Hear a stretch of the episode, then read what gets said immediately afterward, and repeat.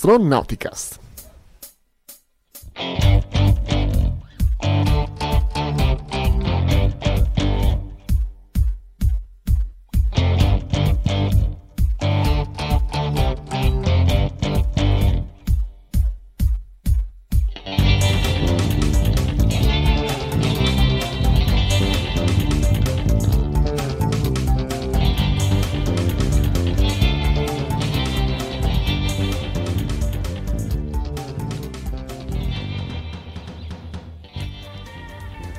Astronauticast, stagione 15, episodio uh, 4. Um, probabilmente con la sigla più longeva della storia di Astronauticast. Uh, avevamo un cambio quasi annuale, eh, ma ultimamente nessuno sa più sbatta di, di, andare a cercare le sigle. Io sono, di solito le, le, le, cercavo io. Io chi? Io sono Michael Sacchi, Astronautica Studios di Monaco di uh, Baviera. Ma questa sera, uh, in puntata 4, in progressione, ogni puntata cerchiamo di allargare la famiglia e ehm, questa sera siamo in 5.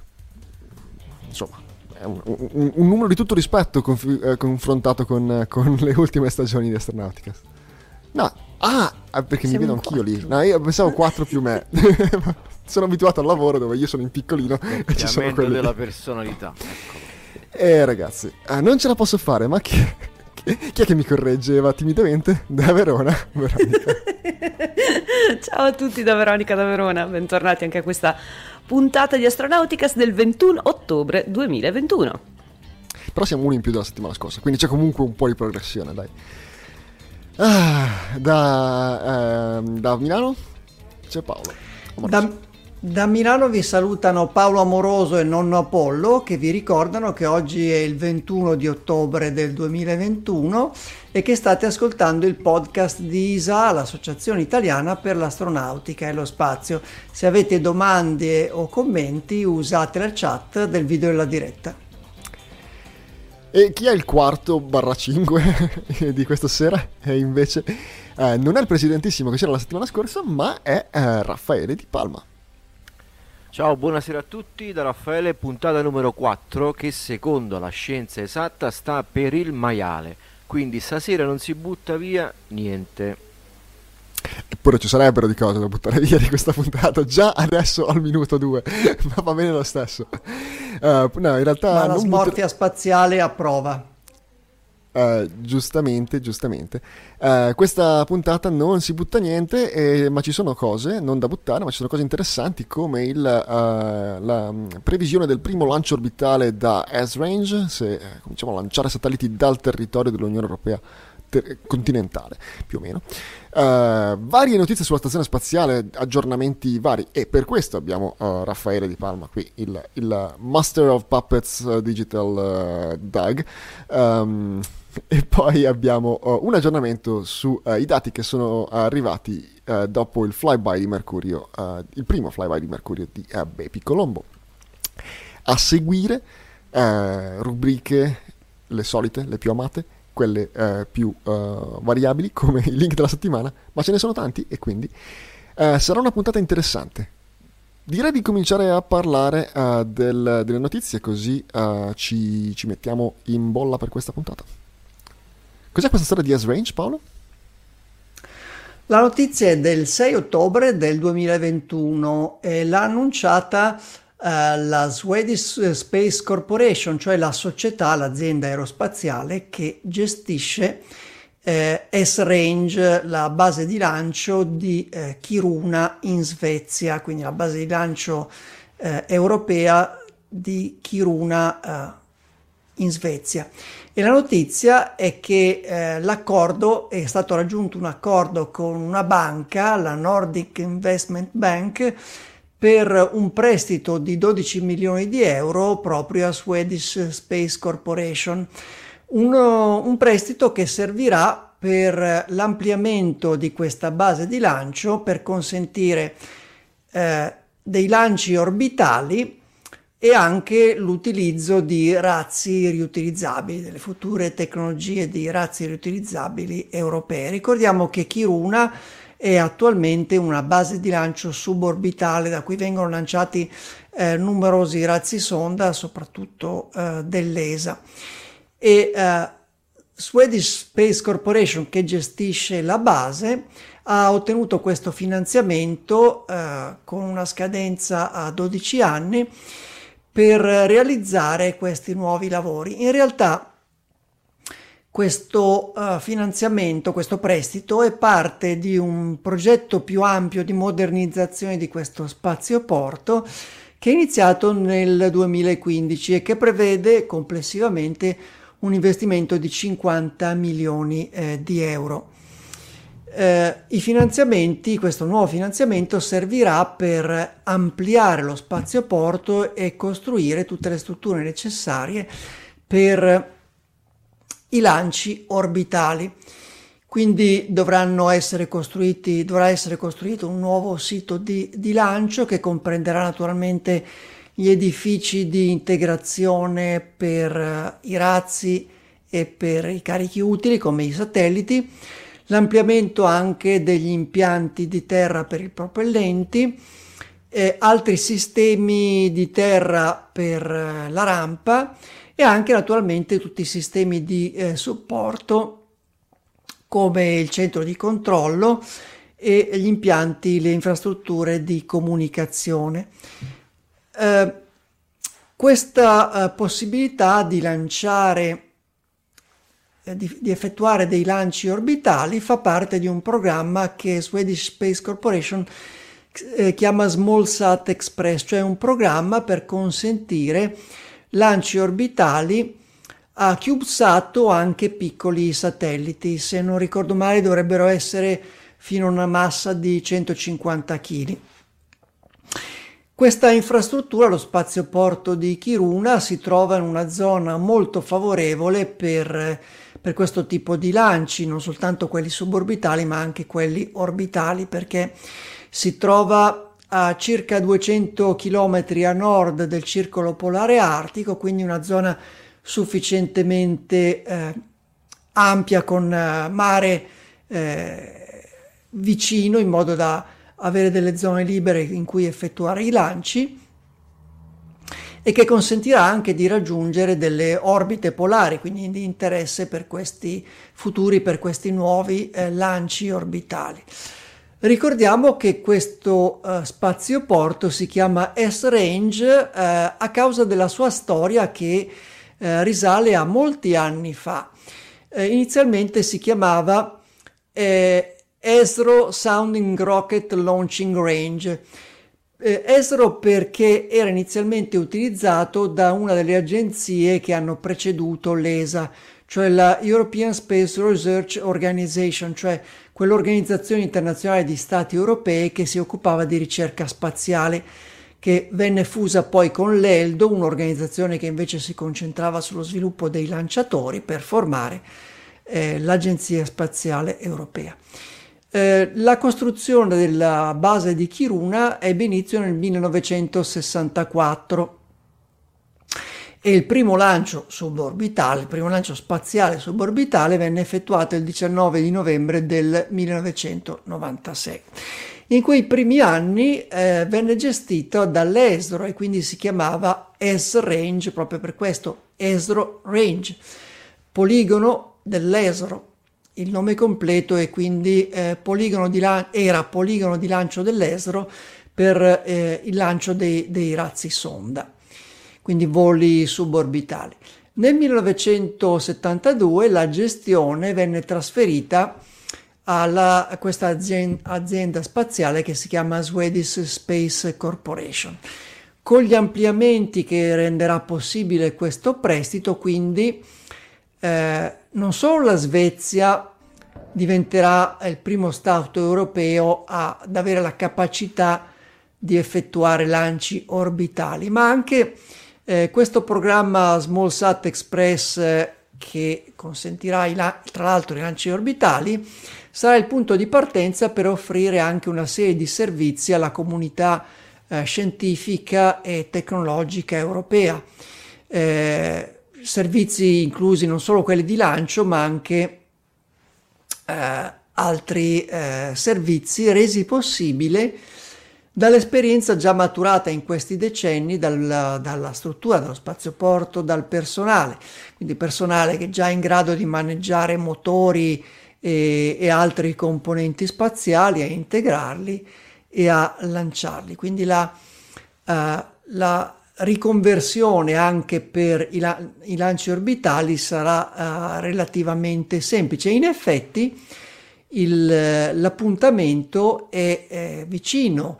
Il primo lancio orbitale da Kiruna è previsto per il 2022 e quindi i lavori eh, cominceranno e eh, daranno già i primi risultati a partire dall'anno prossimo. Aspettiamo quindi il primo lancio orbitale europeo da Kiruna. Kiruna non soltanto per i razzi è famosa, ci sono uh, svariate ground station di SSC, ma uh, anche di altre realtà come Galileo ad esempio nella zona di Kiruna perché eh, insomma c'è storicamente un'infrastruttura eh, dedicata al, al supporto e anche per i lanci di palloni sonda. Anche quello sì, sì che vanno, vanno, di, vanno mano nella mano ma um, è un posto io non ci sono mai stato ma è un posto uh, veramente isolato dal, dal, già la Svezia ha, ha una densità abitativa abbastanza bassa ci sono chilometri quadrati di, di foreste con assolutamente nulla.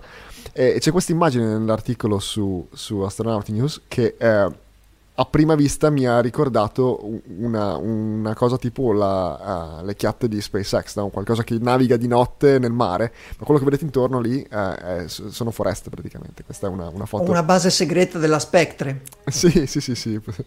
Se, se fosse un e film anzi, ci sarebbe, ci sarebbe foreste...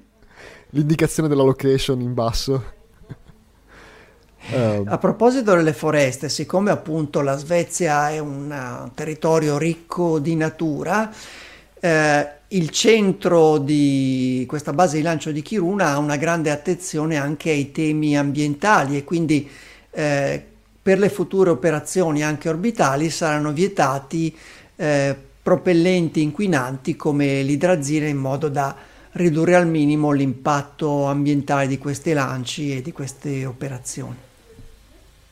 Eh, prima dicevi che la, la, il primo lancio, la prima nazione europea a essere in grado di fare lanci orbitali, ovvia, ovviamente nel proprio territorio continentale. Sì, dal territorio europeo.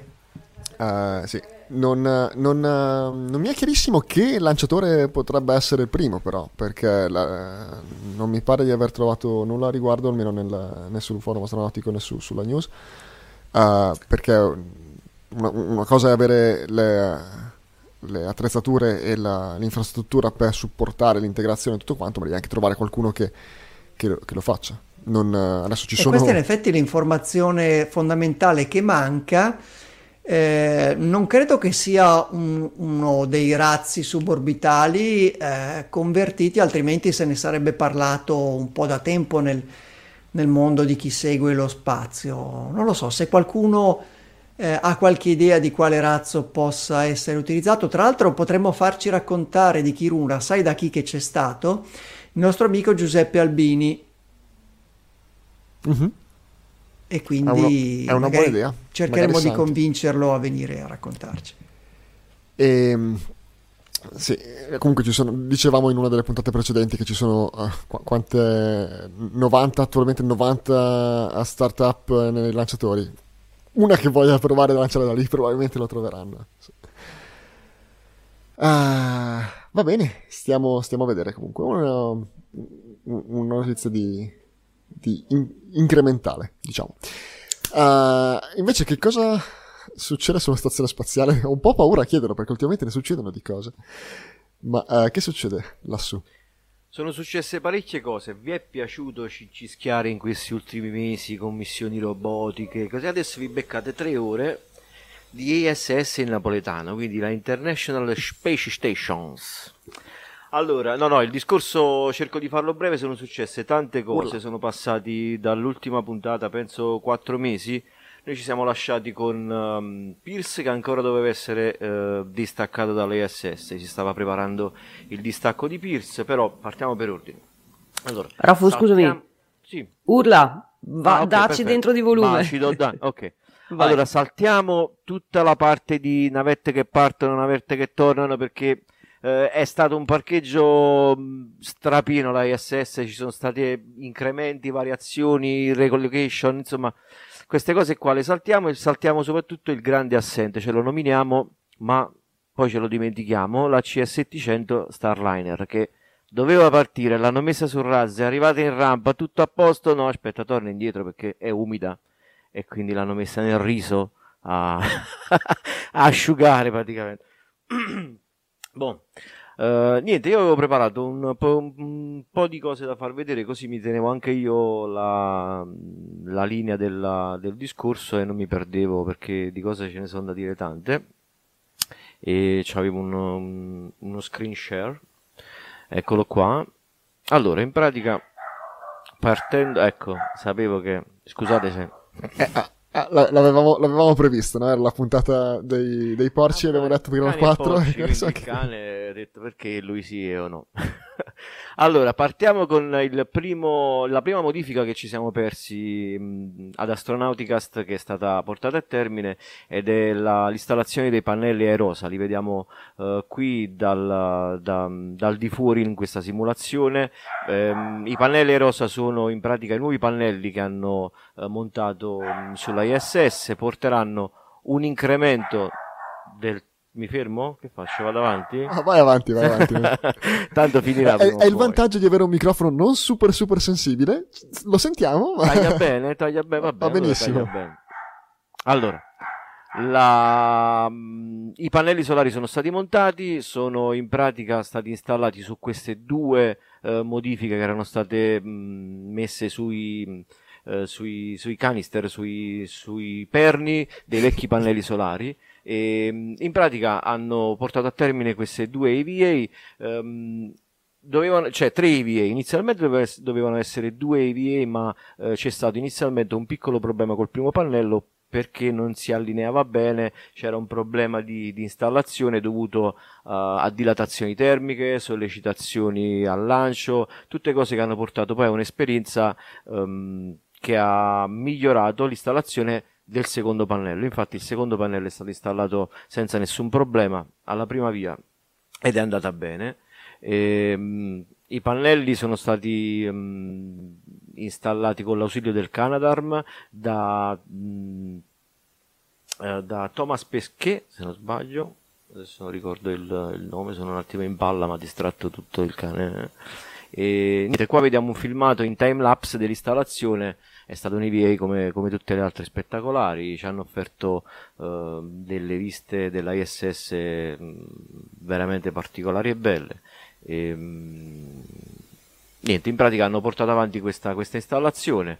E, mh, ho ascoltato l'altra volta il podcast di NASA, Houston We Have a Podcast, e dicevano che in base alle esperienze che si sono fatte con l'installazione di questi nuovi pannelli verranno modificati i prossimi appunto per evitare questi problemi di allineamento ehm, che si sono avuti appunto perché eh, si sa è come quando vai a montare una cosa nel giardino tu ti monti tutto quello che devi montare per bene e alla fine ti ritrovi con quel millimetro che non ti fa eh, mettere a posto l'ultimo bullone e allora andranno a modificare il, ehm, il tutto per i prossimi lanci. Dovrebbero arrivare, se non sbaglio, a marzo dell'anno prossimo.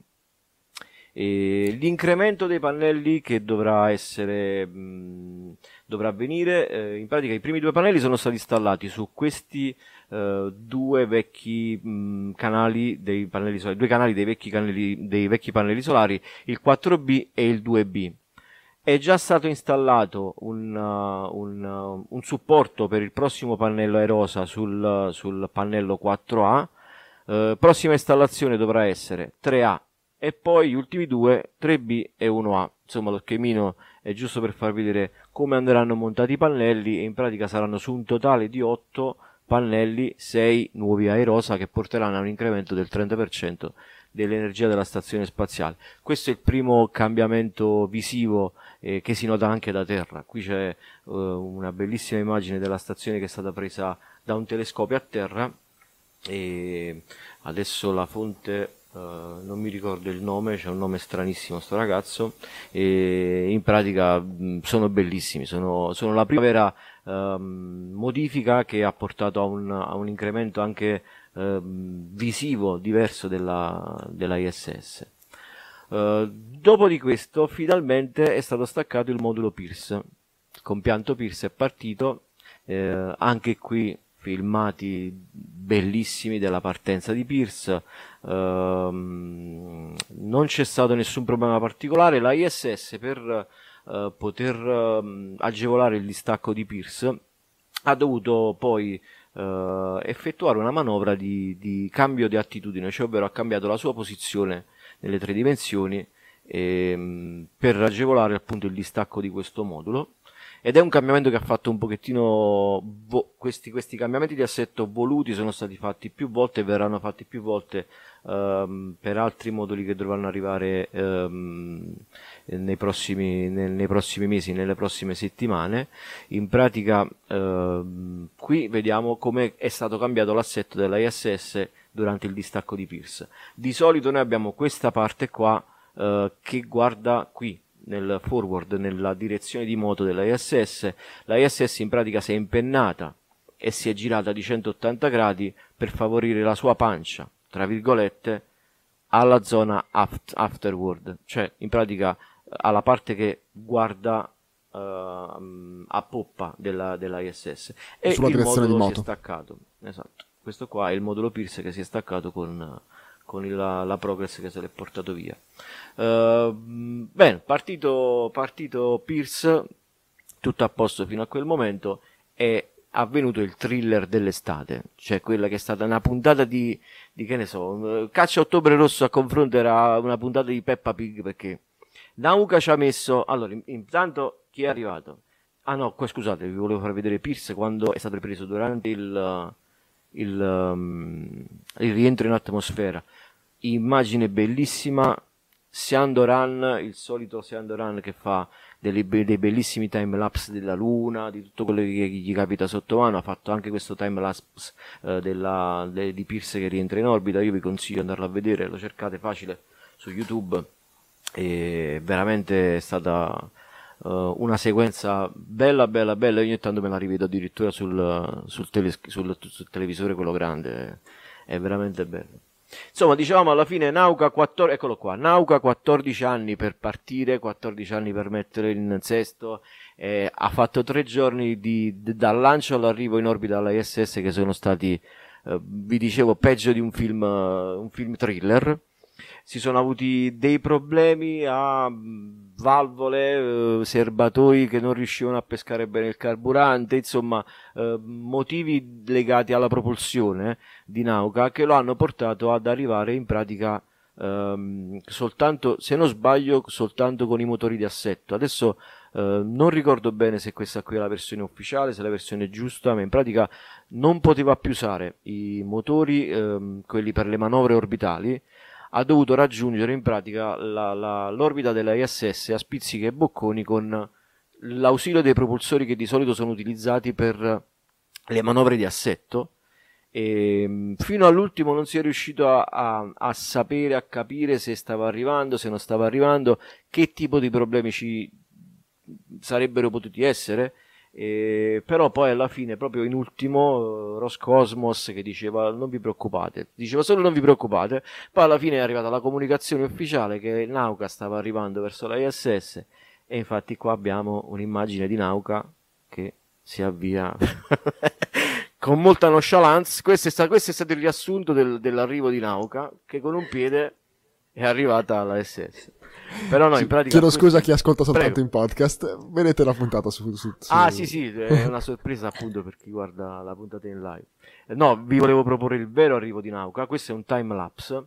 Ehm, è arrivato, classico sbuffeggio dei, dei thruster di manovra, però l'ho, l'ho, l'ho scelto in time lapse perché per farvi, per farvi, rendere conto anche a voi, come mi sono reso conto io nel momento in cui la guardate, della massa che c'è in gioco. Cioè, Nauka non è un, un, una Vespa o un motorino, è, una, è, un modulo grande quanto un autobus. Cioè, si vede qui come i pannelli si flettono all'impatto, tra virgolette, all'avvicinamento, che comunque è di pochi, pochissimi metri al secondo però cioè, si, ci si rende conto di quanto sia grosso e di quanto poi effettivamente stiamo parlando di, di mezzi che eh, sono... Raffaele, sì.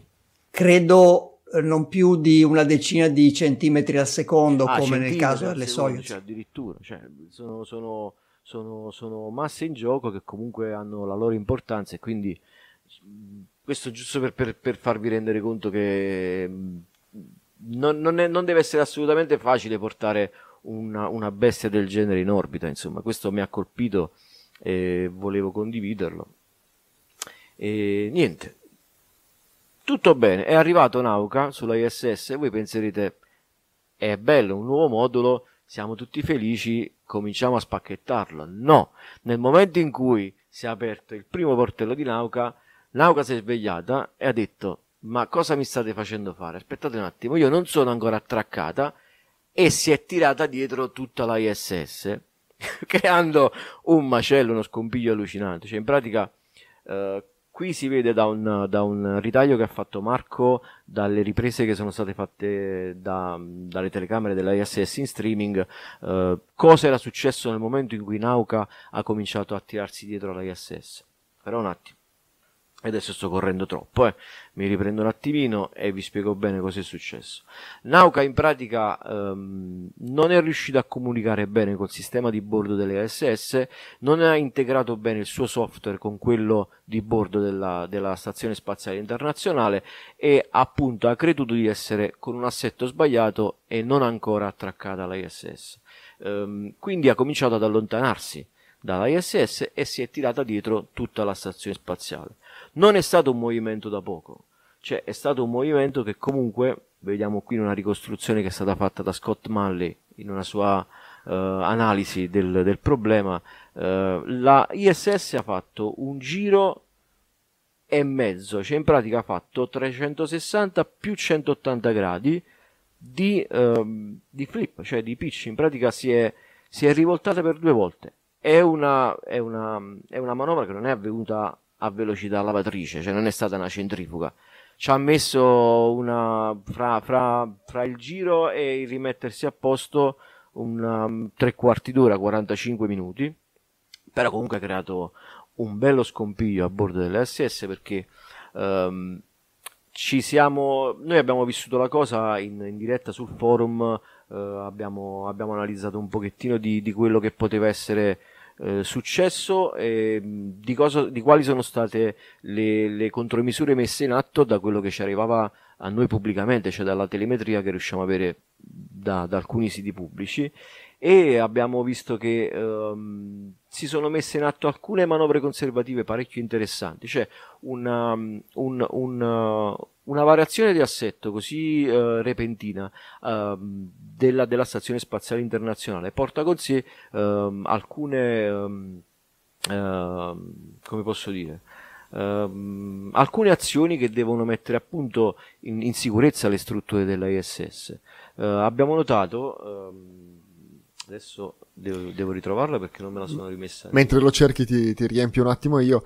Eh, abbiamo visto prima l'attracco di Nauka con l'oscillazione dei pannelli solari. Questo succede quando una massa come quella della- della- del modulo f- attracca la stazione spaziale, quindi con un, con un piccolo impatto a velocità ridottissima, come dicevamo, che propaga su tutta la struttura delle vibrazioni. Immaginate quando una, una lo stesso modulo in questo caso eh, impartisce una forza a tutta la struttura della stazione spaziale in maniera non controllata, non prevista, non eh, lungo una determinata, un determinato asse calcolato con precisione per, eh, ad esempio, innalzare la- l'orbita. In questo caso eh, era qualcosa che ha impartito un momento rotatorio e n- n- non è sicuramente una, una manovra all'interno del, del normale, eh, della normale op- operatività della stazione spaziale, probabilmente all'interno di svariati eh, ehm, parametri di sicurezza, ma non, non eh, completamente innocua.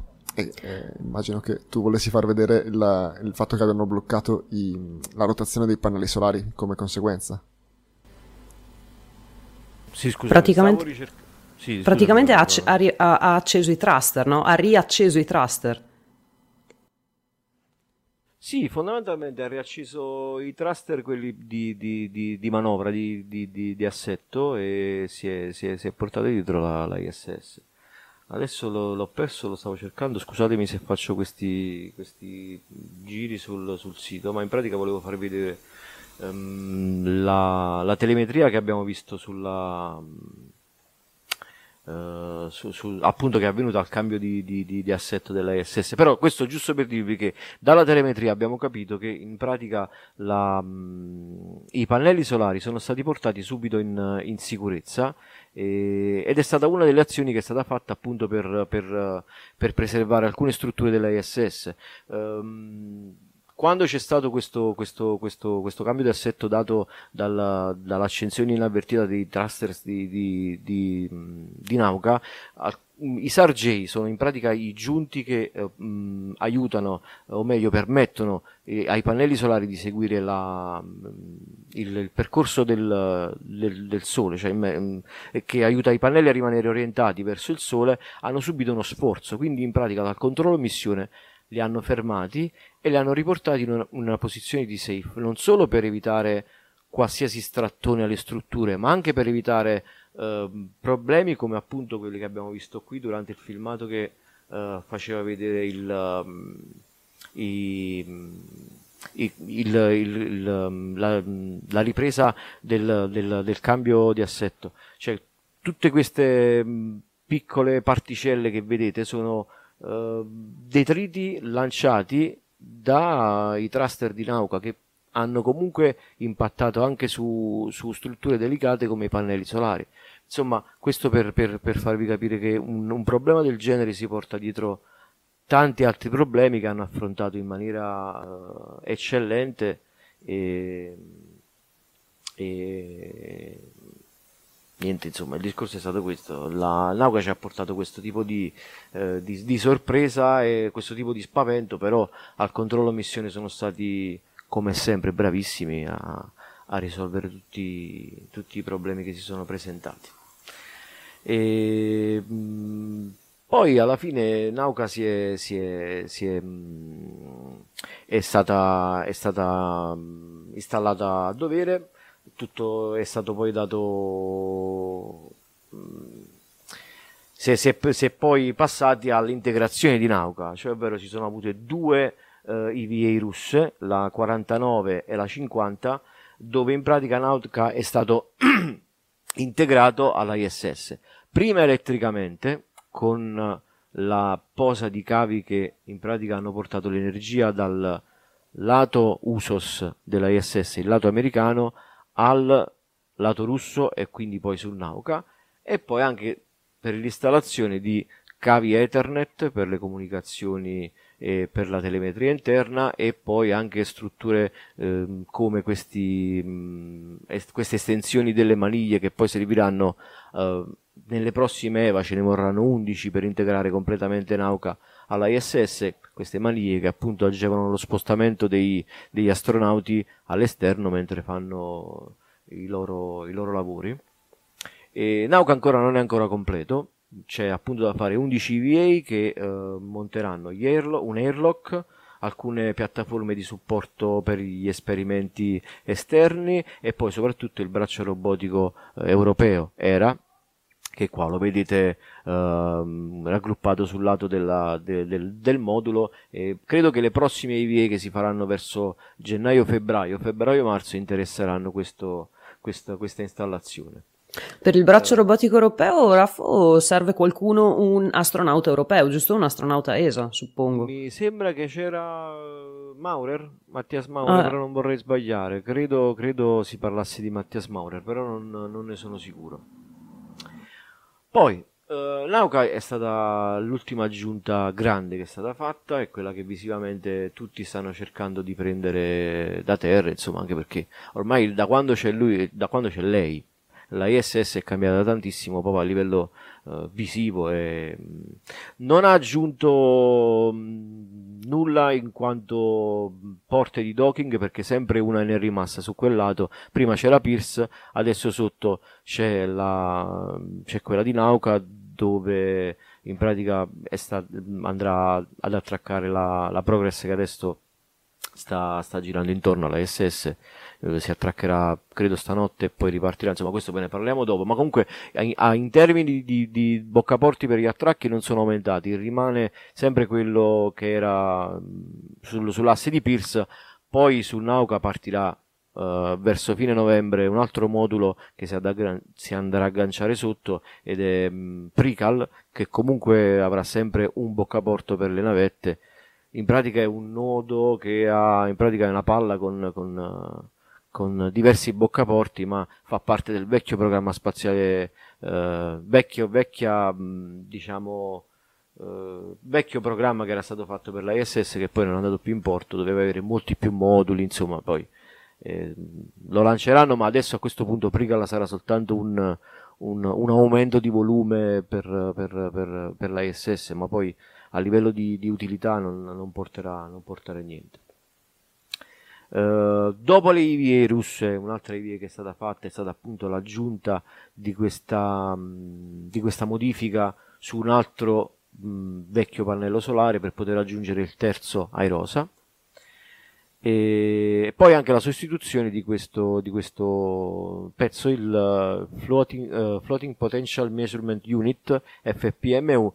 In pratica è, è, è stato interessante vedere di che cosa si occupava questo pezzo uh, della ISS. A volte uno, parafulmine. Eh, sì, sì, il parafulmine, sì, eh, visivamente è il parafulmine e anche a che fare un pochettino con i fulmini perché uh, la ISS essendo nello spazio non, non, ha, non, ha, non, sa dove scaricare, non scarica a terra, non sta a terra, non scarica a terra e quindi bisogna avere una, una misura di quella che è l'elettricità statica attorno alla ISS e appunto eh, entra in gioco questo tipo di, di, di, strumento qua che è stato sostituito perché si era danneggiato eh, ed è anche interessante a vedere, andare a vedere poi come la ISS scarica eh, la sua elettricità statica, non su questo pezzo, ma su un altro pezzo che sul, sul modulo Z1, lo zainetto che sta alle spalle della ISS, dove ci sono i giroscopi e dove ci sono anche alcuni um, uh, strumenti che servono appunto a scaricare l'elettricità statica della ISS. Per insomma,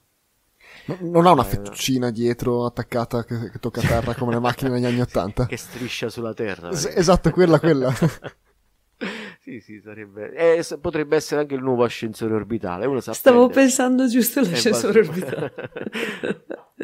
e... Ehm, ditemi se io mi sono un attimo impappinato perché sono entrato in palla, ve lo confesso. Ma figurati, io sto ascoltando rapito. Il rientro a casa è stato una, una, una... però insomma poi dopo magari ci, ci, ci, rallentiamo un attimino e vediamo cosa, cosa, riprendere e cosa no. Non era un cane, era un canister. Era un canister.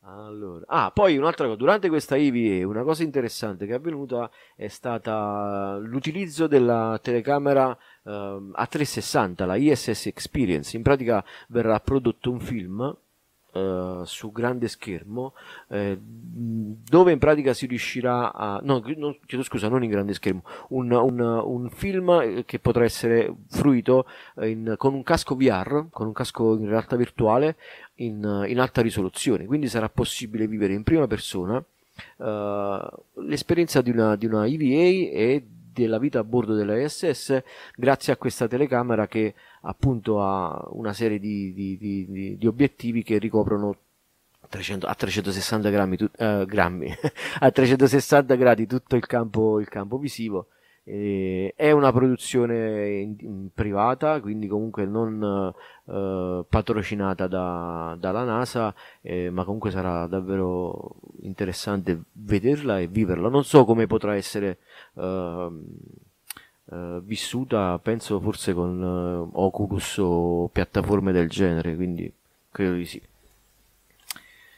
E poi eh, che cosa c'era più? Adesso la, quello che, che invece mh, sta avvenendo in questi giorni è la. Mh, adesso ve lo faccio vedere sul mio account, che qua lo vedo meglio. Allora, la situazione attuale della ISS in pratica è questa. Abbiamo la ISS che uh, attraccati a una Soyuz uh, una Cargo eh, Cygnus e la Crew il Crew 2 della SpaceX, però qui vedete che c'è una Progress che si è staccata, sta girando in questo momento a una distanza di circa 190-200 km dall'ISS perché è partita dal, um, dal boccaporto di uh, Poisk, si è allontanata, si sta facendo un uh, circa 29 ore di, um, di volo informazione con la ISS a uh, appunto 200 km e proprio stanotte andrà a ricollocarsi sotto Nauka.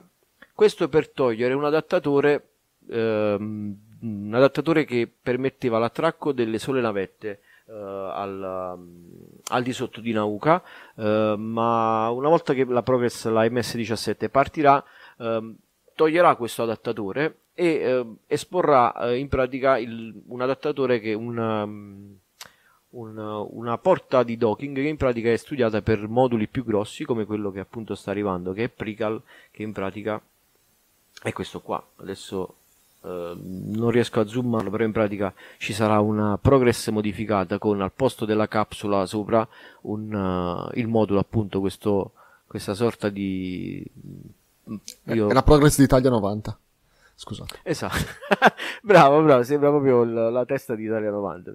in pratica ha quattro porte radiali che inizialmente dovevano essere utilizzate per mettere moduli stile Nauka che però non sono stati più finanziati, non sono stati più costruiti, quindi non ci saranno più, però sotto comunque avrà la possibilità di offrire appunto l'attracco a, a, a navette e, e cargo e, e, con equipaggio a bordo, quindi non si perderà da questo punto di vista la capacità di avere una, un'altra porta di docking per la, per la ISS. E prossimi incrementi futuri adesso non mi ricordo quali ce n'erano però li scopriremo mentre ne parliamo e mentre mi bevo un po' d'acqua perché vai vai ah. e... niente queste sono state le, le, le, le, cose principali che hanno interessato la ISS in questi ultimi mesi. Tutto è stato veramente emozionante e repentino. Non, non, sembra che siano passati soltanto quattro mesi da, da quando appunto è stato uh, distaccato uh, Pois, da, da Poisk, da quando sono stati montati i nuovi pannelli, la ISS è cambiata tantissimo, uh, mi sento di togliermi una, una piccola pietra dalla scarpa, che in pratica ci sono stati alcuni piccoli problemi che comunque sono fisiologici, ragazzi, c'è la ISS è lì su da 20 anni. Io sfiderei qualsiasi mezzo, tipo che ne so, mettete un sottomarino e mettetelo sott'acqua per 20 anni, o una barca e mettetela in mare per 20 anni. La ISS è nello spazio da 20 anni. Sì, c'ha i suoi piccoli acciacchi, qualche piccola crepa, qualche... addirittura è successo il mega complotto perché c'era stato un alimentatore che era... aveva sfrigolato e subito si è urlato all'incendio alla contaminazione. Scusa Raffaele, sì. qui ti interrompe nonno Apollo, eh, sì. hai fatto il paragone con il mare, qui nonno Apollo ti cita eh, Kennedy che definì lo spazio questo nuovo oceano. Questo, eh, io penso che è una frase bellissima perché la ISS penso che in questo momento sia uh, l'avamposto più bello che abbia l'umanità. Lascia stare eh, altri progetti scientifici che sono comunque mastodontici, ma la ISS è la cosa più bella, cioè è il posto dove noi teniamo in vita 6, 7, adesso anche più uomini nelle condizioni più impervie possibili, cioè nel senso di, di non c'è sta l'atmosfera, non c'è ossigeno. Uomini e donne. Uomini e donne, sì, sì. Scusate la men, no, non si può dire più man crewed. E, e, niente, quindi alla fine qui ogni peso spinto che l'SS mostra i suoi anni, subito, oddio sta cadendo, oddio che sta succedendo, oddio, eh, non è vero, la andrà avanti per altri dieci anni e ne sono sicuro perché uh, tutti questi implementi che abbiamo visto, i pannelli, i nuovi moduli privati e non, sono milioni di, di, di dollari, se non miliardi e migliaia di persone che lavorano tutti i giorni alla sicurezza e alla, e alla e alla bellezza di, questa, di questo mezzo che noi abbiamo. Quindi dieci anni sicuramente senza nessun problema, secondo me.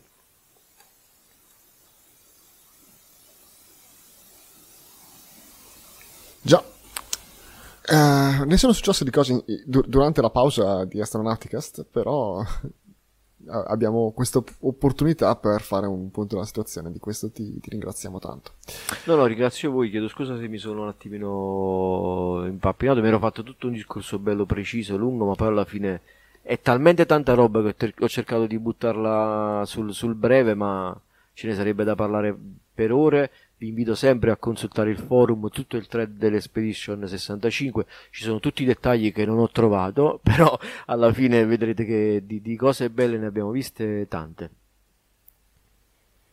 Già, poi i dettagli, come, come, dicevi tu, adesso è possibile seguirli con un livello di, uh, di precisione uh, impensabile fino a poco fa. In realtà la, la, telemetria live della stazione spaziale esiste da anni, ma negli ultimi anni, uh, un, com- come capita spesso, diversi gruppi trovano uh, soluzioni tecnologiche allo stesso momento. Ci sono noi uh, con, uh, con il, il, nostro, il, nostro, sistema, con, ma anche altri su, su, che, che, sono attivi su Twitter, riescono a seguire e analizzare quei, quei, quei movimenti come dura- durante la, l'incidente con, con, con Nauka in tempo reale praticamente. Se c'è, è... se, se, se c'è, solo un, un, minuto che posso spendere per andare alla ricerca di quel, di, quel, di quel, grafico, che, che, io penso che sia uh, una cosa interessantissima. L'ho spiegata male, ma era una cosa che mi ero, preparato per, per, farla vedere perché... Ah, poi a bordo, vabbè, ci sono stati attrici, eh, telecamere, film, ma qui abbiamo saltato tantissime cose, eh, ragazzi, cioè, abbiamo parlato non so per quanto, mezz'oretta, mm. ma noi abbiamo scalfito proprio la superficie di quello che è successo a bordo della, della ISS. E devi C'è una trasmissione altro... più spesso, Rafa. Ah, eh sì, perché sennò poi si accumulano le cose. Esatto. uh, c'è stato un altro problema, sempre lo stesso problema che ha avuto Nauka uh, nel, nel, girare la ISS, si è riproposto con una progress ultimamente. E paro paro, appunto, qui c'è la telemetria che Mike ha, ha, messo su, su, su, un sito che in pratica ci dà questi, questi grafici di variazione d'assetto. L'ultimo che è successo appunto è stato al... Um, al, a una, alla prova, no, non è stata la progress, è stata durante la prova di accensione dei, mh, dei razzi di manovra della Soyuz che è partita da poco, insomma la, la eh, 18 se non sbaglio.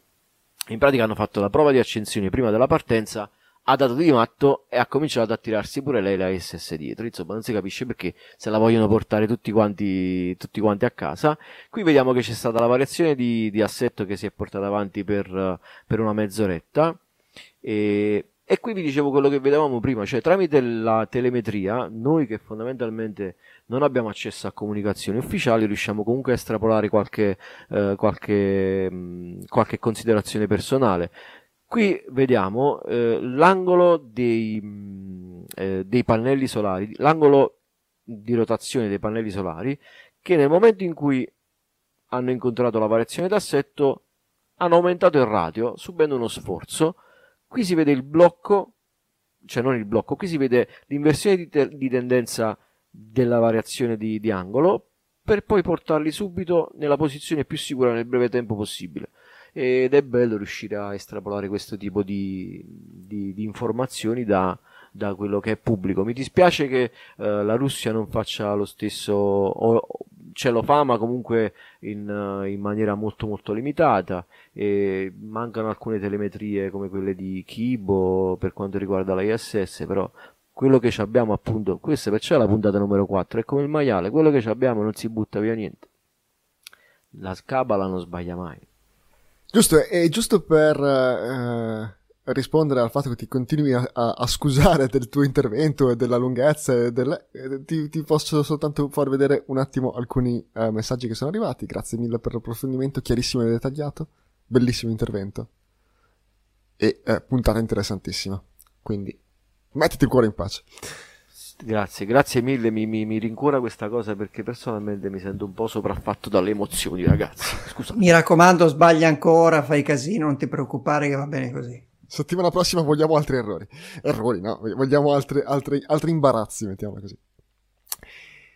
Uh, ok, uh, vabbè No, ver- veramente, so- sono serio, uh, dobbiamo fare approfondimenti sulla stazione spaziale più, più spesso, perché questo livello di dettaglio è quello che, eh, di cui ci nutriamo su forumastronautico.it, ma ogni tanto vederlo anche uh, in, in, podcast dà un'idea di quello che è seguire queste cose con un, con un livello di, di, di, dettaglio un pochino superiore a quello che si, si può avere semplicemente sfogliando uh, le notizie, insomma. Uh, possiamo passare oltre? Con... Io, io, penso di sì, per, da parte mia per ora ho finito, vi ringrazio. E allora andiamo su uh, Mercurio con i dati del flyby di Bepicom. Arrivo io adesso con gli errori e mi scuserete. Come ci aveva raccontato Paolo nella puntata scorsa, Bepi Colombo ha finalmente fatto il suo primo flyby di Mercurio. È arrivato ad una distanza di 200 km su per giù dalla superficie ed è il primo di 6 flyby totali. Questi flyby aiutano Bepi Colombo a rallentare per poi alla fine nel 2025 riuscire ad entrare in orbita eh, di Mercurio.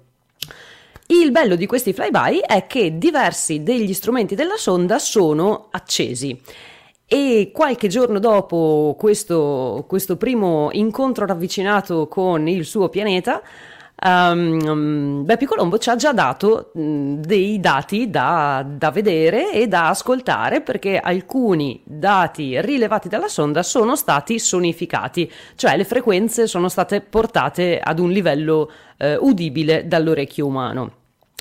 Allora possiamo già cominciare a studiare qualcosina di Mercurio. Che cosa ha visto Bepi Colombo? Uno degli strumenti che aveva eh, accesi è Phoebus, mm, PH Ebus, e praticamente è uno spettrometro che rileva le emissioni ultravio- ultraviolette che arrivano sia dalla superficie di Mercurio che dalla sua esosfera. Mm, Mercurio non ha una, un'atmosfera, una vera e propria atmosfera, ha un'esosfera perché è piccolino e la sua forza di gravità non è abbastanza potente da riuscire a trattenere le particelle di gas eh, attorno al pianeta. E anche la Terra ha un'esosfera, però quella della Terra inizia a 500 km. Cosa vuol dire? Giusto per capirci un attimo, praticamente le particelle di gas ehm, a quella quota per la Terra o in generale per Mercurio raggiungono la velocità di fuga ma poi la superano anche e quindi vanno nello spazio interstellare e non rimangono attratte dalla uh, forza di gravità del pianeta.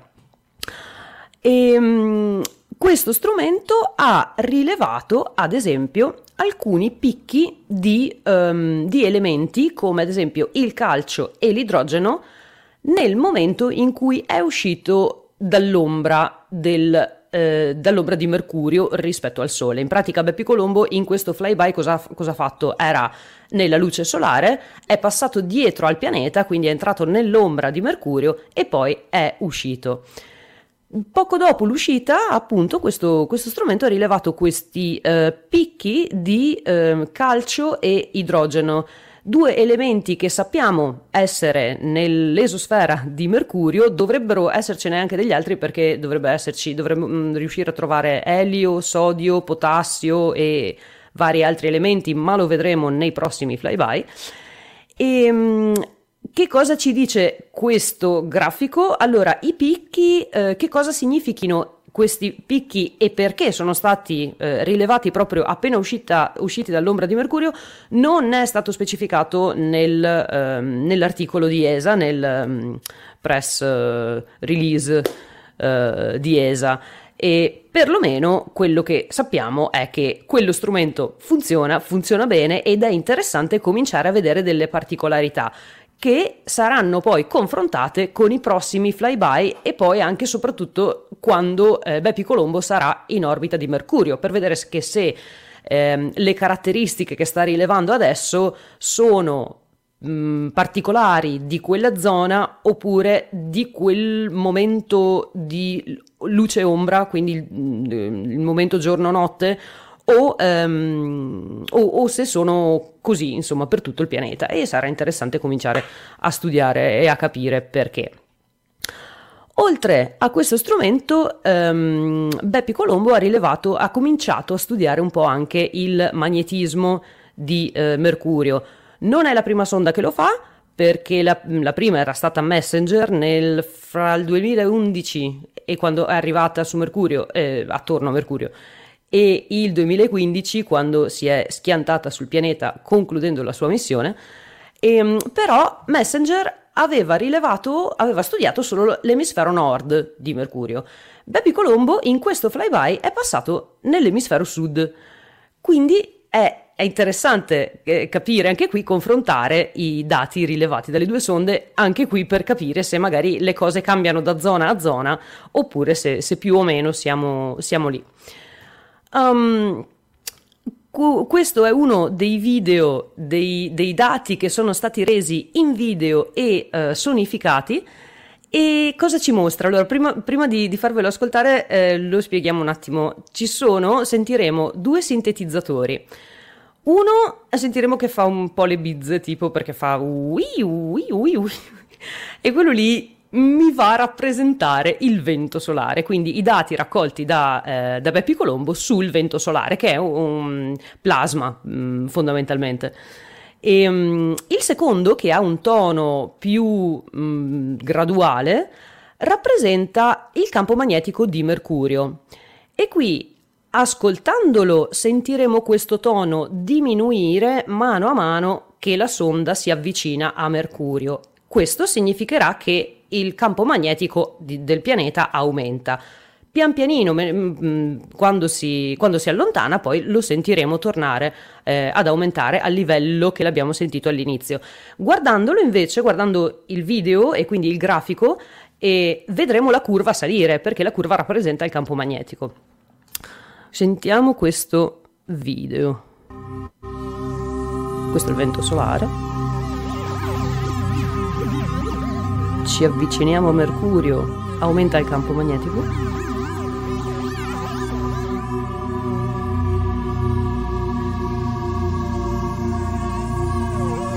Ci allontaniamo. Il campo magnetico diminuisce, ma il vento solare in sottofondo c'è sempre.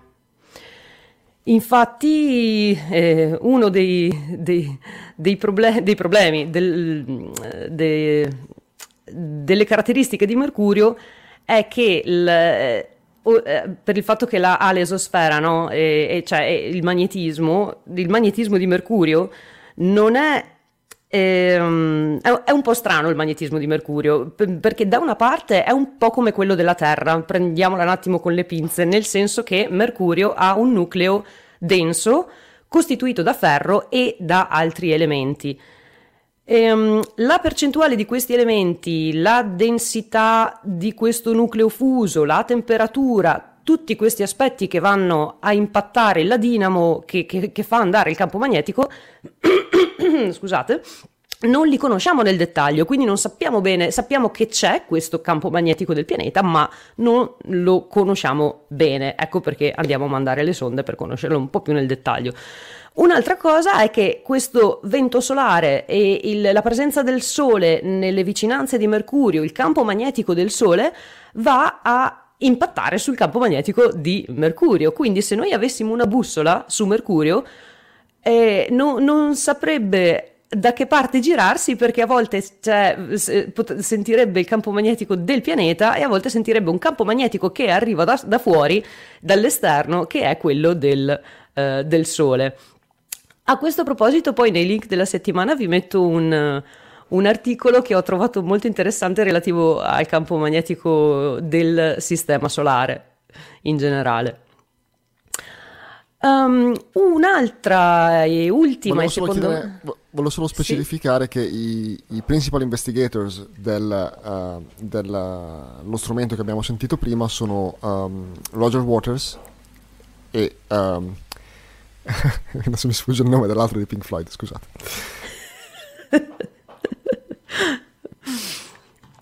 l'ultimo strumento eh, attivo su Beppio Colombo, cioè l'ultimo, mh, mm, un altro che voglio mostrarvi e secondo me è, è, un po' la chicca del mio intervento di questa sera, quello che mi ha colpito di più fra tutti, infatti lo, lo tengo per ultimo, è lo strumento ISA, ISA con una A, non come l'associazione ISA che sta per Italian Spring Accelerometer, è un accelerometro um, costruito appunto in Italia e um, che ha misurato i movimenti della sonda stessa, della scocca di Bepi Colombo, um, dovuti sia all'attrazione gravitazionale di Mercurio, quindi mano a mano che si avvicinava l'attrazione gravitazionale aumentava, la sonda un pochino si muoveva, ma anche dai cambi di temperature giorno, no, giorno-notte, um, luce-ombra e ombra-luce poi dopo quando uh, è uscito.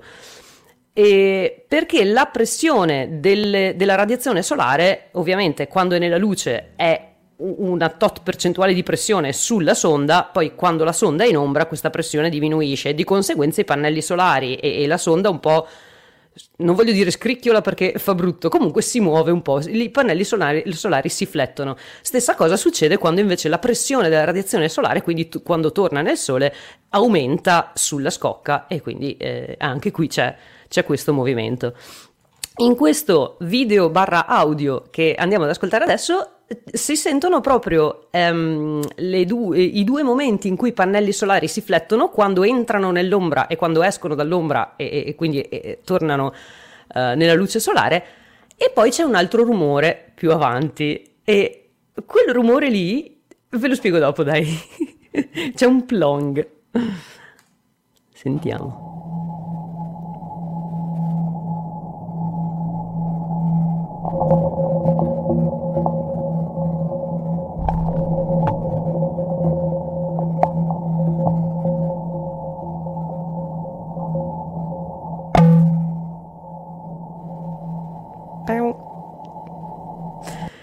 Quindi si sono proprio sentiti i due momenti di, eh, di flessione de, dei pannelli solari e poi questo plong in fondo. Cos'è, cos'è questo plong? Allora, mm, lo strumento di cui parlavamo prima, lo strumento Phoebus, quello che ha rilevato il calcio e uh, l'idrogeno, um, momento che volevo condividervi questa finestra, che così ci capiamo un attimo, è fatto in questo modo, è un cilindro che ha attorno una griglia. Questa griglia è aperta eh, su un lato e si, muo- e, si e ruota sull'asse verticale a 360 gradi in maniera da far monitorare allo strumento varie eh, zone di, di, dell'ambiente attorno allo strumento. È aperta su un lato, quindi a seconda di dove si muove, lo strumento vede eh, diverse zone. Quando questa griglia si sgancia dalla posizione standard di parcheggio e torna nella posizione di parcheggio, fa questo plong e lo strumento ISA è riuscito a sentire anche questo, questa rimessa in posizione del, di Phoebus. E um, questo video, audio video, cioè no, questo audio in realtà è stato um, messo in sincrono anche con delle foto che ha scattato Bepi Colombo durante questo periodo di flyby e andiamo allora a vedere, a sentire che cosa ha sentito, tra virgolette, con le orecchie Bepi Colombo e che co- nello stesso momento in cui ha visto il pianeta eh, passare sotto di lui. I pannelli solari questi. Ai, quasi sento, quasi sento un po' forte. Eh? Io comunque stanotte non dormo, eh, te lo dico. Le sonificazioni ti fanno paura. Sono risultati che faranno rumore, se ne parlerà molto.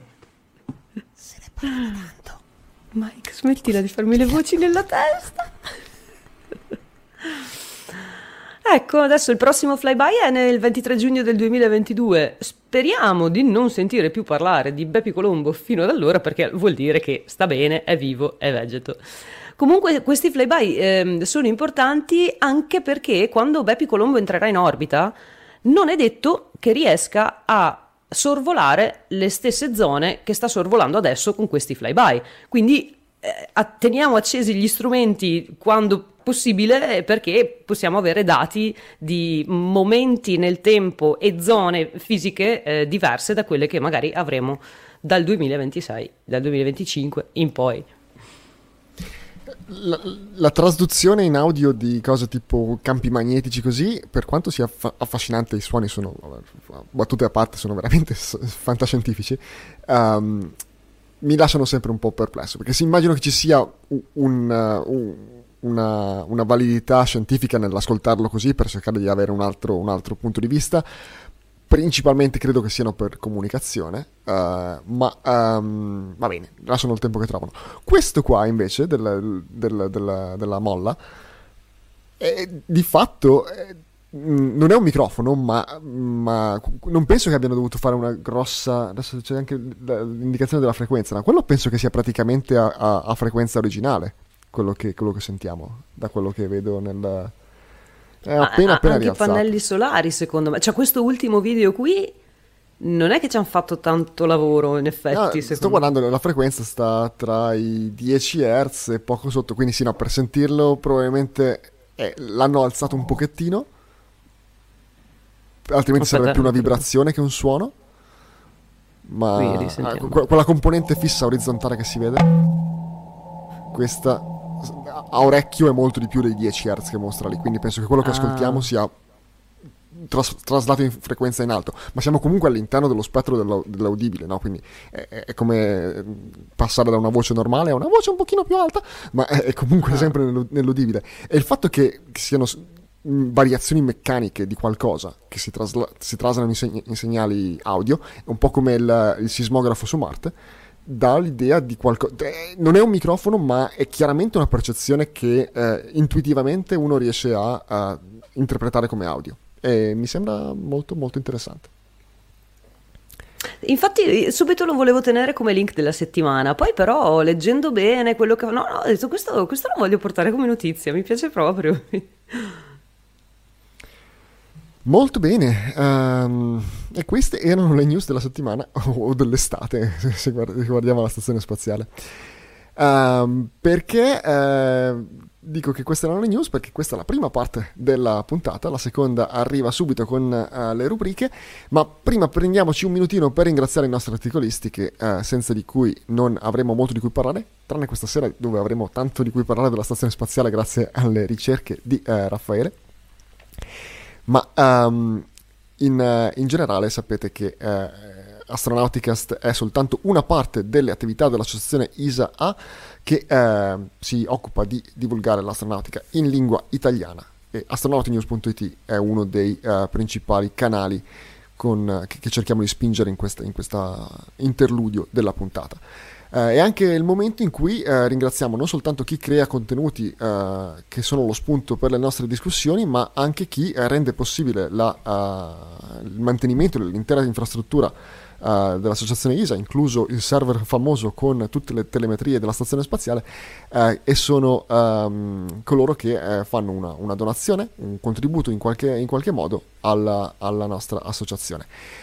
Eh, il presidentissimo nonché tesoriere questa sera non c'è, ma ha provveduto a una lista uh, di donatori che la settimana scorsa era uh, scarna, invece questa settimana è un pochino migliore. Abbiamo uh, Giovanni B, Tommaso M, Dennis G, Fabrizio DT, Giovanni G, Vittorino T, Lorenzo M, Giampietro F, Davide C.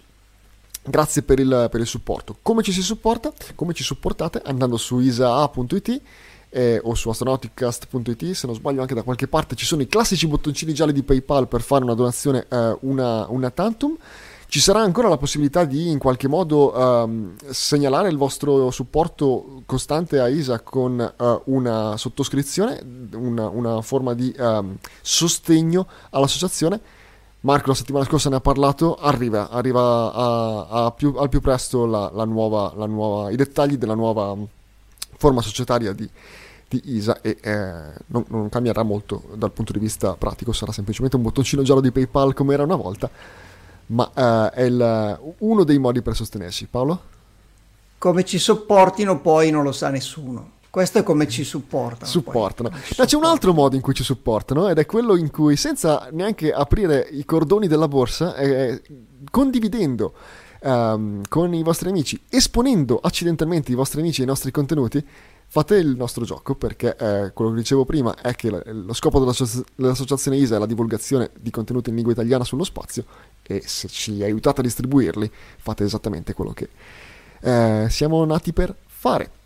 Eh, detto questo, è arrivato il momento uh, delle rubriche della settimana, la prima, la più amata, e quella delle storie di nonno Apollo di sopra della terra c'è una magica città, là si fanno esperimenti con strumenti di ogni età. Chi saranno le persone strane che vivono là? Nonno Pollo ci racconta le loro curiosità. Dieci anni fa, il 21 ottobre del 2011, dallo spazioporto di Kourou nella Guyana francese, venne lanciato un razzo Soyuz che mise in orbita due satelliti del programma Galileo, il programma europeo di navigazione satellitare Galileo. Si trattava dei primi due satelliti della fase di in-orbit validation e si trattò non soltanto di una fase, di un passo importante nello sviluppo del programma Galileo, ma anche di un uh, traguardo importante per lo spazioporto di Kourou nella Guyana francese, lo spazioporto europeo di Kourou. Si trattò infatti del primo lancio di un razzo ru- uh, russo Soyuz da questo spazioporto.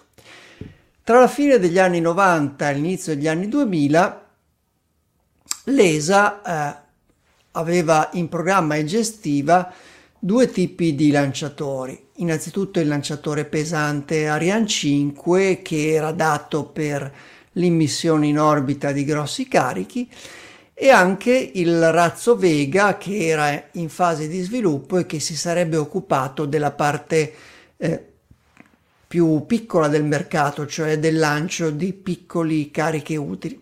Mancava quindi nella strategia eh, commerciale e scientifica dell'ESA un lanciatore intermedio per poter offrire dei servizi di lancio anche per eh, carichi di massa intermedia per satelliti di massa intermedia. Un accordo di collaborazione internazionale con la Russia eh, diede la possibilità all'Europa, all'ESA, di utilizzare, di aggiungere alla flotta di lanciatori il russo Soyuz nella versione 2 che venne adattata per il lancio dallo spazioporto di Kourou. E nella ministeriale dell'ESA del 2003 svoltasi a Parigi, l'ESA, gli stati membri dell'ESA avevano approvato la proposta quindi di eh, operare il razzo Soyuz dallo spazioporto di Kourou nella Guyana francese.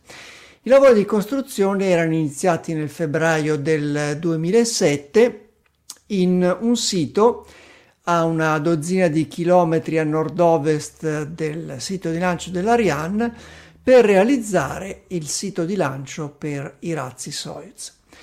Cominciarono ad arrivare gli specialisti russi eh, per occuparsi del, delle fasi di eh, assemblaggio verso la metà del 2008 per assemblare il piano di lancio, eh, la piattaforma mobile e i sistemi di rifornimento e di test del lanciatore.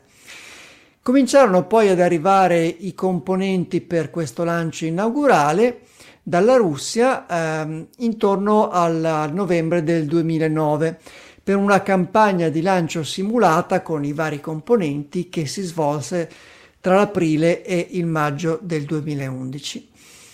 Eh, il 7 di maggio del 2011 eh, il sito di lancio dei razzi Soyuz venne completato ufficialmente e diventò quindi pronto per la prima campagna di lancio, eh, culminata proprio con questo lancio di cui celebriamo oggi l'anniversario, cioè quello del 21 ottobre del 2011 con i due satelliti Galileo come primo carico utile di un razzo Soyuz. In questi anni, in questi dieci anni, sono stati effettuati in tutto 25 lanci con razzi Soyuz, con lanciatori intermedi Soyuz, che includono molti dei eh, più noti satelliti e, e, delle più note missioni di osservazione de- della Terra e dell'universo.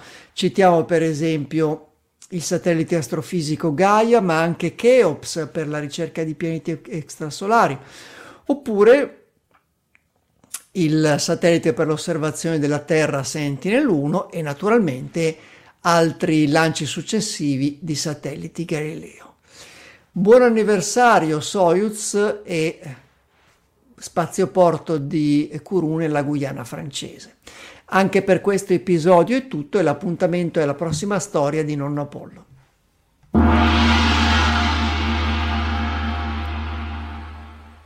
Non penso che sia il lanciatore che ho seguito di più, ma eh, sì, no, probabilmente sì, se contiamo anche i lanci Soyuz e, e Progress, ma sicuramente proprio per i lanci di Galileo, il, i, lanci che ho seguito più da vicino con, con, con l'ansia, quelli di, di, un vettore Soyuz da uh, Kourou.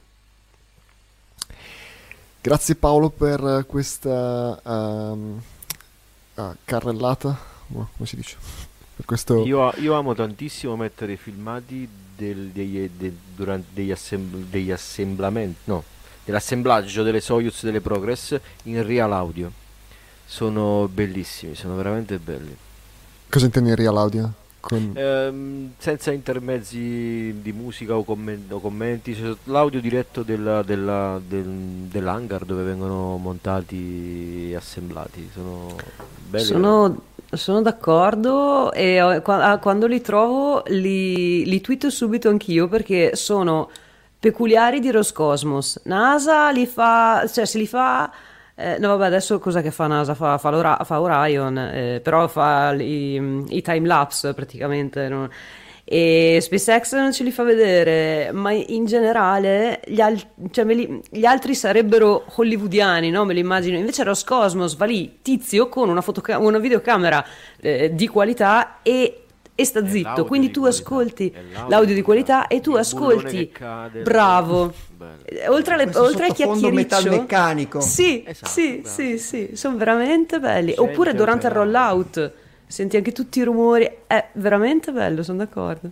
Giusto par- parlando delle cose che ci siamo persi durante l'estate, eh, ci sono stati quei, quei video di uh, Tim Dodd, se non sbaglio, in cui ha visitato con Elon Musk uh, la um, Boca Chica e, anche lì la, l'audio è qualcosa di importante. Non è soltanto l'audio dei lavori, perché c'è Elon Musk che descrive eh, quello che si sta guardando, ma c'è tantissimo rumore di fondo. Ci sono i cicalini di ogni, di ogni muletto che hanno lì ogni 5 secondi che attraversa la strada. E, ed è da, da un'idea del, esattamente del, del, del, lavoro che si, si, fa in quell'ambito, del, costante eh, avvicendarsi. In altre parole, non si capisce e... niente eh, quello, quello, è un effetto collaterale, diciamo. Ah, link della settimana. Uh, abbiamo il primo con um, l'iniziativa di INAF Cattura la cometa. Sì, eh, siamo lieti di partecipare a questa iniziativa con eh, EduINAF e altri, e altri partner. L'iniziativa eh, è chiamata Cattura la cometa, è una campagna di osservazione fotografica di una cometa famosa, la cometa 67P Churyumov-Gerasimenko, eh, la cometa che è stata esplorata dalla missione ESA eh, Rosetta. In questa uh, campagna di osservazione vi invitiamo, Eduinaf e gli altri partner che insieme con noi, con ISA, vi invitano a fotografare questa cometa e a condividere con le modalità eh, spiegate nel link della settimana che è l'articolo di presentazione dell'iniziativa anche con eh, le modalità per fornire queste immagini. Eh, questa campagna eh, viene fatta in collaborazione ideata da EduINAF, naturalmente il magazine di didattica e divulgazione dell'astronomia dell'Istituto Nazionale di Astrofisica, con la collaborazione quindi della nostra Associazione Italiana per l'Astronautica e lo Spazio, l'Unione Astrofili Italiani, eh, l'Associazione Astronomiamo, eh, l'Osservatorio Astronomico della Regione Autonoma Valle d'Aosta e, come vi, vi dicevo noi, è una campagna che prende spunto da un periodo di eh, visibilità favorevole di questa cometa che va dalla fine di ottobre del 2021 eh, verso la metà di novembre. È un periodo che eh, comprende il perielio della cometa che raggiungerà il 2 di novembre e il momento di massima vicinanza alla Terra che raggiungerà invece il 12 di novembre. In, per- in questo periodo, in queste settimane, attraverserà alcune delle zone più famose e più belle del cielo autunnale, per esempio eh, la costellazione dei gemelli, passando vicino ad alcune stelle o ammassi stellari famosi, quindi dando anche la possibilità di fare delle inquadrature fotogeniche con degli oggetti eh, ben noti o belli da vedere nel, del cielo profondo. Eh, tecnicamente questa cometa dovrebbe essere visibile con un binocolo piuttosto potente o un piccolo telescopio, ma in questo caso per l'osservazione visuale conta molto avere un cielo davvero molto scuro, quindi dai centri urbani non provate nemmeno a osservare questa cometa o se volete provate, ma insomma è meglio cercare di osservarla fotograficamente almeno con un teleobiettivo o con un telescopio sempre con uh, cieli scuri. Eh, ci fa particolarmente piacere eh, prendere parte a questa iniziativa come ISA anche per gli aspetti astronautici, non solo per l'anniversario che eh, c'è proprio il 12 novembre nel momento di massima vicinanza della cometa alla Terra in questo passaggio, ma ricorda anche il settimo anniversario della discesa della lander file eh, sulla cometa. Non è questa eh, eh, l'unica motivazione astronautica, ma ci fa anche piacere perché è un'iniziativa che collega le missioni di esplorazione del sistema solare o dello spazio di cui parliamo sempre in queste occasioni di cui ci occupiamo sempre, con la possibilità di osservare direttamente gli oggetti o i fenomeni che studiano queste missioni, cioè i corpi celesti raggiunti da questa missione. Eh, è una cometa che abbiamo visto in ogni dettaglio nelle foto di Rosetta, abbiamo visto il nucleo. Questa volta, uh, per chi riuscirà a fotografarla, ma le foto verranno condivise ai link indicati nell'articolo che vi proponiamo, eh, vedremo questa cometa nell'insieme, cioè la chioma e la coda, cioè le, le componenti gassose osservabili da lontano da Terra.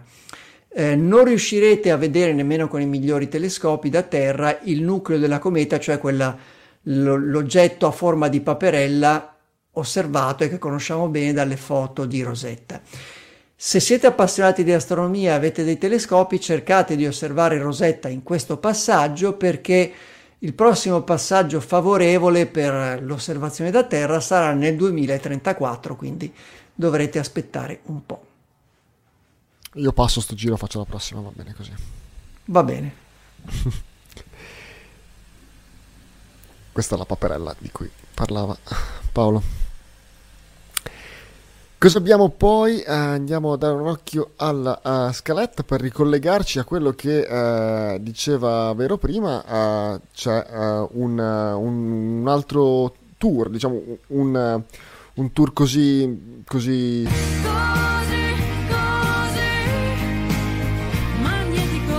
del sistema solare. Se ce la fai. Era bellissimo. allora, um, dicevo prima... Mi andate in safe mode davvero. Scusate, il tour magnetico del sistema solare, um, vi consiglio questo link della um, pubblicazione di AGU. AGU è l'American Geophysical Union che fa dei journal mensili che sono bellissimi. Io li, li, leggo anche di sera prima di andare a dormire perché ci sono anche delle, non dico storielle, ma raccontano. Um, le ultime uh, news scientifiche in maniera chiara, sono in inglese, quindi potete abituarvi anche con il vostro inglese, e sono brevi, sono veramente belli questi journals. Comunque c'è questo articolo di Agu che sem- parte come un bugiardino della vostra nuova eh, bussola interplanetaria, la IP9, Interplanetary Compass. E, mm, e, vi portano per mano lungo i vari um, corpi del sistema solare, quindi la Luna, Mercurio, c'è il Venere, ci sono le lune galileiane, per capire insieme e insieme a questa bussola che cosa eh, pot- vedreste su questa bussola eh, e perché, cioè come si comportano i vari corpi del sistema solare a livello eh, di campo magnetico. Mi è piaciuto veramente tanto, ve lo consiglio. Molto bene, non, non sapevo di questa pubblicazione, mi piace l'idea che, che, che sia praticamente un- una, una- cosa molto dis- discorsiva, e- e Sì. sotto forma di viaggio, bello, bello. Sì. E poi intervista a oh, uh, Inspiration 4.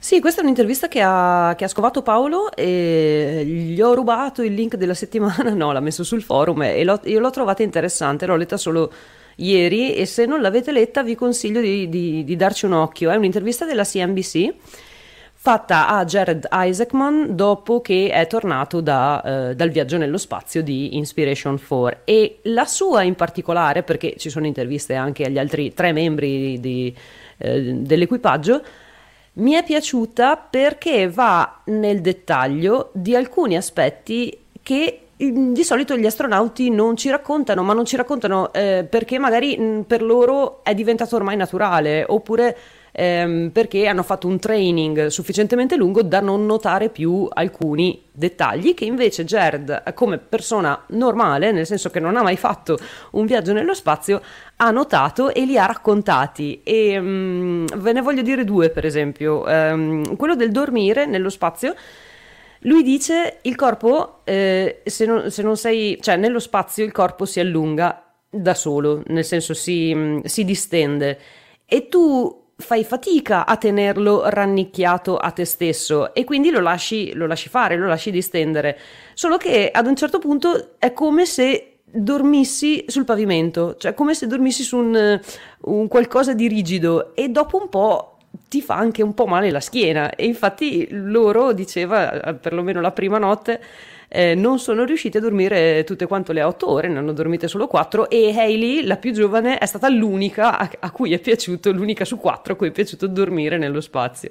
Quindi c'è questa sensazione de- che, che appunto gli astronauti magari ormai non sentono più, sono abituati o hanno già fatto training. ehm, per cui non, non- più di tanto insomma non gli, fa, non gli dà fastidio e Jared eh, però ha voluto eh, farlo notare l'altra cosa ehm, sapete che di solito parliamo se- di quando mh, per nominare gli eventi più brutti che mh, possiamo avere nello spazio, di solito parliamo di questi tre eventi, cioè la depressurizzazione, l'incendio e eh, i leak di eh, anidride carbonica. Lui dice, secondo me c'è un quarto evento brutto, brutto, brutto e avviene eh, durante il rientro.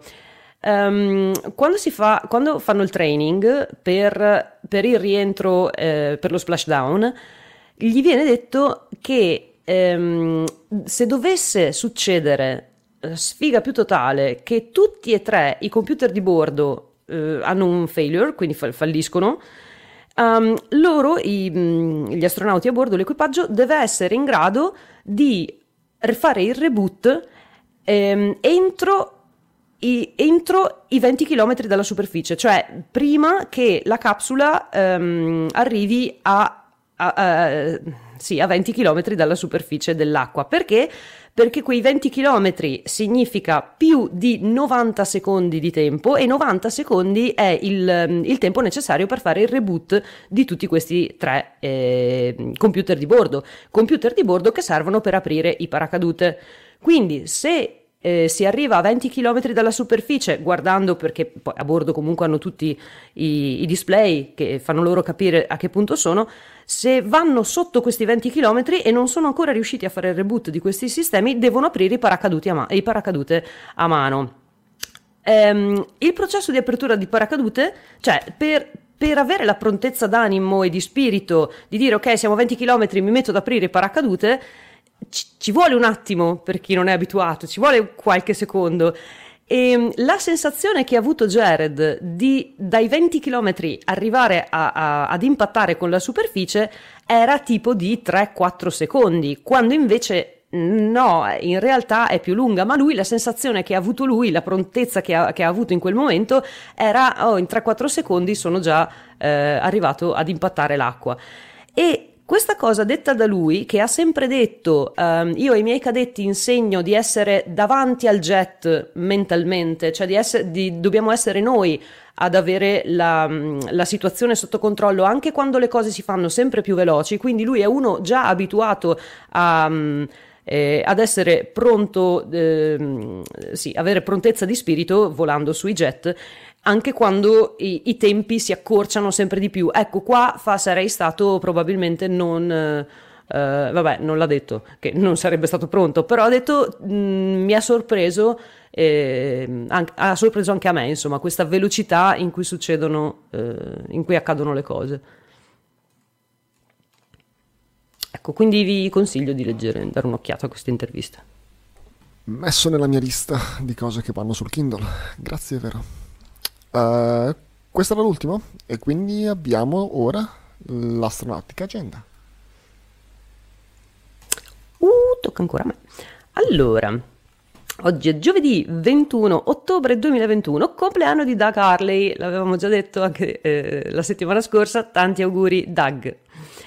E, ehm, per gli eventi astronautici della settimana partiamo da domani, venerdì 22 ottobre, con il redocking di cui ci parlava prima Raffaele. Alle 6 e mezza di mattina, alle 6.31, c'è il redocking della Progress MS-17 eh, che va ad agganciarsi a Nauka, si è sganciata da Poisk e va ad agganciarsi a, a Nau- Nauka. Giusto perché non abbiamo parlato tanto di stazione spaziale questa sera, eh, l'hai annunciato anche prima, eh, che, che, era intorno alla stazione spaziale, me la sono un attimo persa questa cosa. Come mai eh, sì, no, questo undocking e ridocking ci mette così tanto? Perché devono provare alcuni sistemi mh, prima del docking eh, e non so di preciso che cosa, credo che sia ehm, per quanto riguarda le antenne, antenne curse, una cosa del genere, prima dell'attracco, però... 20, 29 ore per, per, per, questi sistemi e poi anche perché uh, la Progress riuscirà a fare anche il test una volta attraccato uh, per il trasferimento dei propellenti le Soyuz non possono trasferire propellente invece la Progress che attraccherà dovrà mh, validare appunto anche questa capacità perché poi varie Progress possono anche portare eh, propellenti alla SS quindi vanno testati anche questi sistemi qua.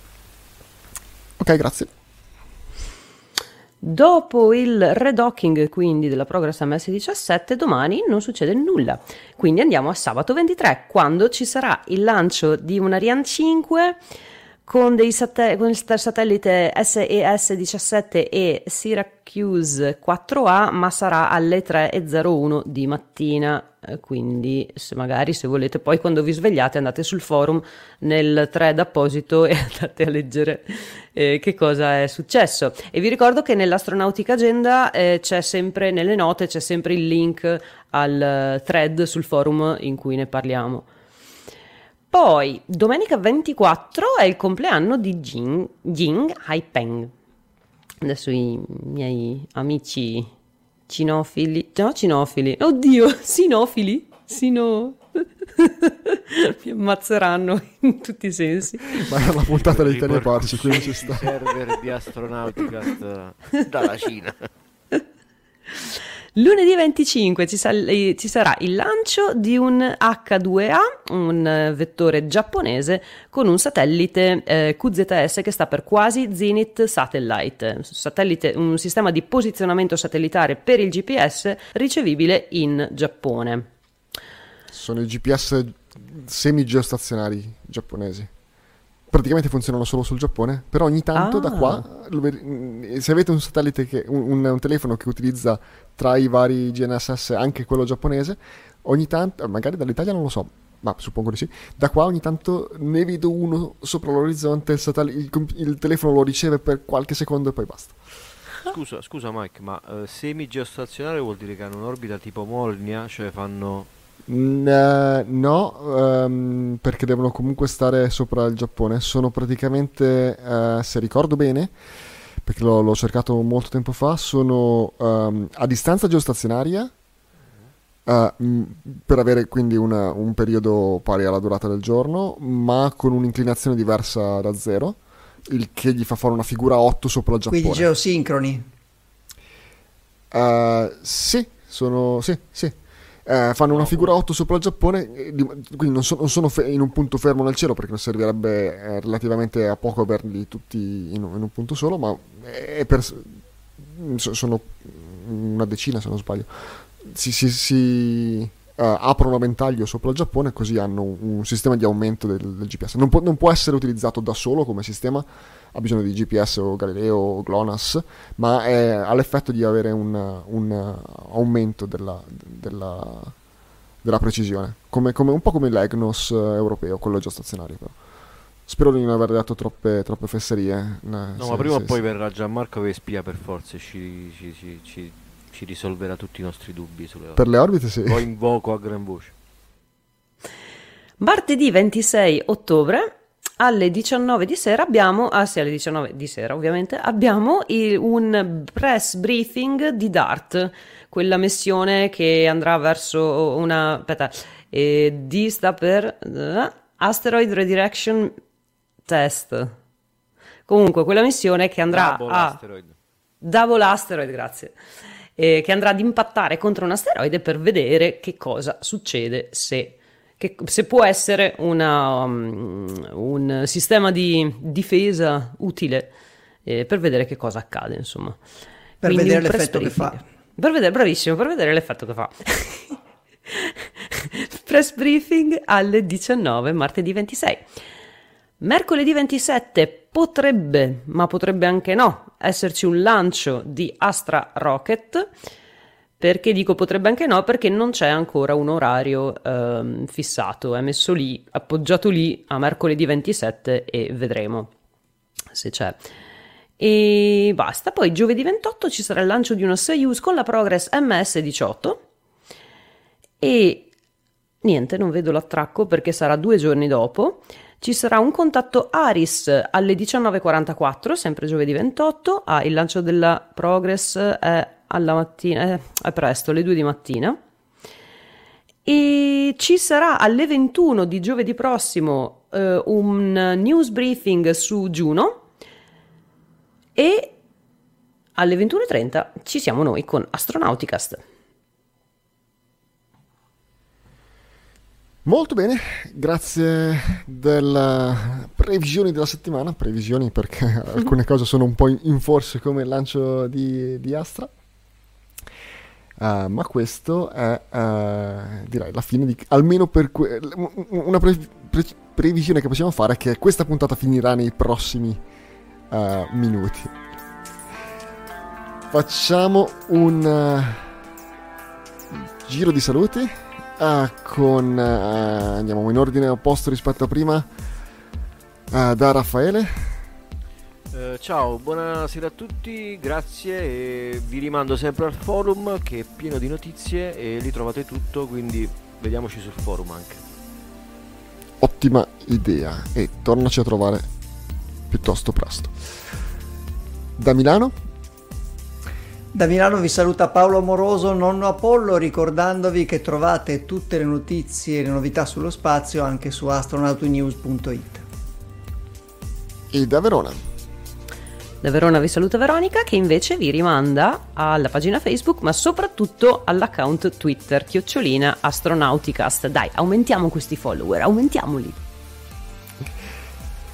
E uh, io invece, Michael Sacchi da uh, Monaco di Baviera, vi do appuntamento a giovedì prossimo, questa volta il 28 per davvero, 28 di ottobre e altrimenti uh, in ogni, in uno qualsiasi dei, dei, riferimenti che i miei colleghi vi hanno uh, appena dato. Ma noi siamo, saremo ancora qui giovedì sera e fino ad allora, ad Astra.